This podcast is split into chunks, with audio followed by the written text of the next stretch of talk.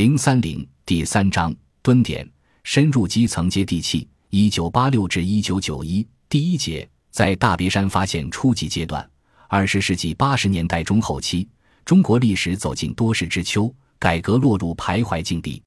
一九八五年以后，中国农村问题日益增多，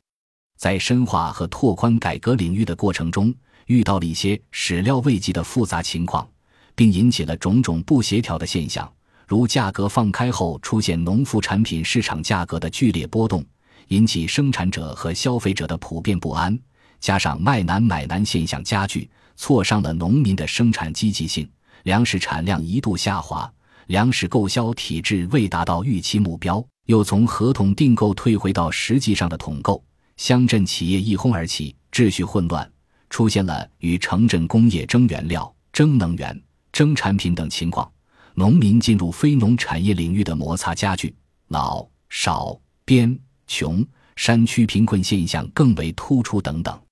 在思想解放的旗帜下，有些人严厉抨击中国社会的落后，甚至揭露报纸在说假话。本集播放完毕，感谢您的收听，喜欢请订阅加关注，主页有更多精彩内容。